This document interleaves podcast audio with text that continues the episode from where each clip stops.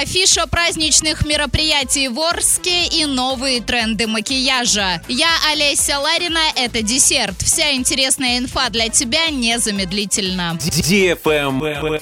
News. В Орске продолжаются мероприятия, посвященные Дню Победы. Сегодня в 6 вечера в ДК нефтехимиков состоится спектакль театра студии «Встреча. Молодая гвардия». Завтра, 9 мая, с 10 до 12 утра, сквер Славы. Городской митинг, парад и праздничное шествие. С 12 до 14.00 в Центральном парке культуры и отдыха имени Полиничка пройдут показательные выступления спортсменов города. С 6 до 8 вечера Арчан ждет киноконцерт «Поем вместе». А в 10 вечера состоится праздничный фейерверк. Подробнее ознакомиться с афишей можно на сайте урал56.ру для лиц старше 16 лет. Тренды.